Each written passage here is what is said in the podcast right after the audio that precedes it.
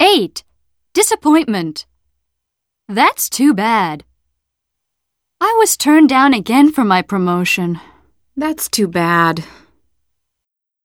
What a shame.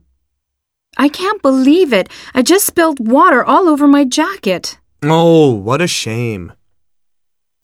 I'm really sorry to hear that.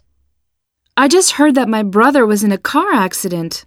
I'm really sorry to hear that. Was he all right? Fortunately, other than some cuts and bruises, he's fine. Maybe next time. Sorry, but I can't go to the movies with you tonight. Oh well, maybe next time.